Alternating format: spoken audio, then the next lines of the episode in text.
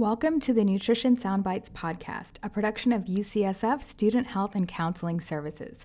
I'm Jessica Jones, your host and resident student health dietitian, and this podcast will use a science based approach to answer all of your burning nutrition questions. Our goal is to help you live your healthiest life that you actually enjoy living. Want your question featured on the next episode? Email it to jessica.jones at ucsf.edu. Now, let's get to it.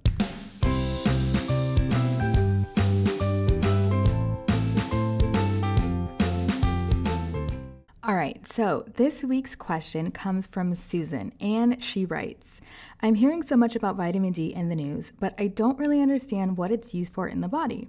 I've heard that our skin makes vitamin D from the sun, but since SF is so cloudy year round, how do I know that I'm getting enough? Should I be taking a supplement?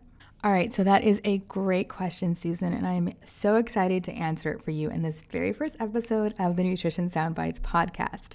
Now, vitamin D is a topic that comes up on a daily basis with the counseling that I do with my patients. And just to start with the basics, what is vitamin D? Well, it's a fat soluble vitamin that's obtained from foods and also produced internally when the skin is exposed to sunlight.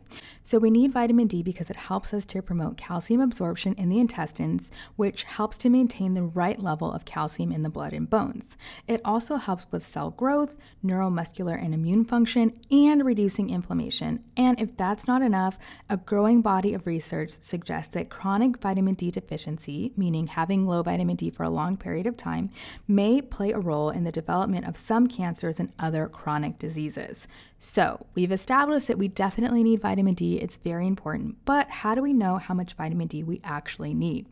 Well, let's start by looking at the recommended dietary allowance, also known as the RDA.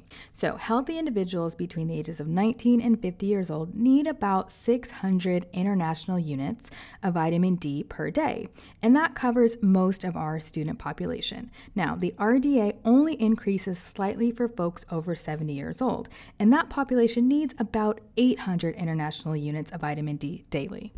There are three ways to get enough vitamin D. The first is through food, the second is sun, and the third is through, you guessed it, supplementation. So let's start with my favorite topic of all time, which is food.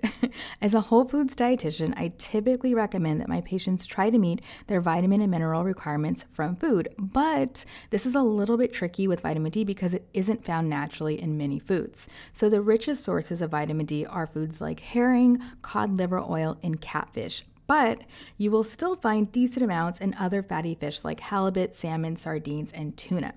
Vitamin D is also fortified in cow's milk, almond milk, and soy milk, but the catch here is that one serving only meets about one fifth of your daily vitamin D needs, meaning that you'd have to have about five cups of milk per day to make sure you get that 600 international units of vitamin D which for some people is a lot.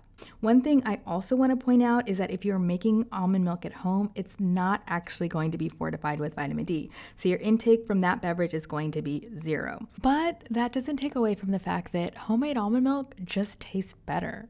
So, we talked about which foods are good sources of vitamin D, and now I want to move on to my second favorite topic of all time, which is the sun. The amount of sun exposure a person needs to create adequate amounts of vitamin D varies, and it can depend on an individual's age, skin color, and any underlying health conditions. For example, did you know that people with darker skin typically need more sun exposure to promote adequate vitamin D synthesis? Additionally, the synthesis of vitamin D from the skin decreases with age. So, how much sun do you actually need?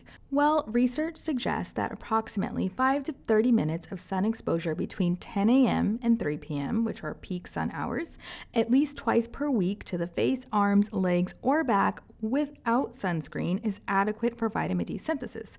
But having said that, we also want to point out that because of skin cancer risks, initially time spent in the sun without sunscreen should be done in small doses during non peak hours, especially if you have a family history of skin cancer. So, one of the biggest questions that I get asked from my patients is am I at risk for vitamin D deficiency? So, who is at risk for having low vitamin D? Well, there are a couple of groups who do have a higher risk of vitamin D deficiency, and those include people with darker skin, individuals with malabsorption due to GI disorders like celiac or Crohn's disease, and people who are obese or who have undergone gastric bypass surgery. Now, I want to point out that obesity does not affect the skin's ability to synthesize vitamin D. Rather, greater amounts of subcutaneous fat alter the release of vitamin D into circulation. So, if you do have an increased risk of vitamin D deficiency and you're curious about what the symptoms are, let's go over that now. So, people with a mild to moderate vitamin D deficiency may be asymptomatic, meaning they don't experience any symptoms at all. However, people with extreme and prolonged deficiency may have some bone pain and tenderness, muscle weakness, and or a little bit of difficulty walking. So, if you feel like you're someone who's not getting adequate vitamin D from food sources or you're not getting adequate sun exposure daily, then we recommend that you consider taking a vitamin D supplement. Now, some studies suggest that vitamin D3 is more effective at increasing the levels of vitamin D in your blood.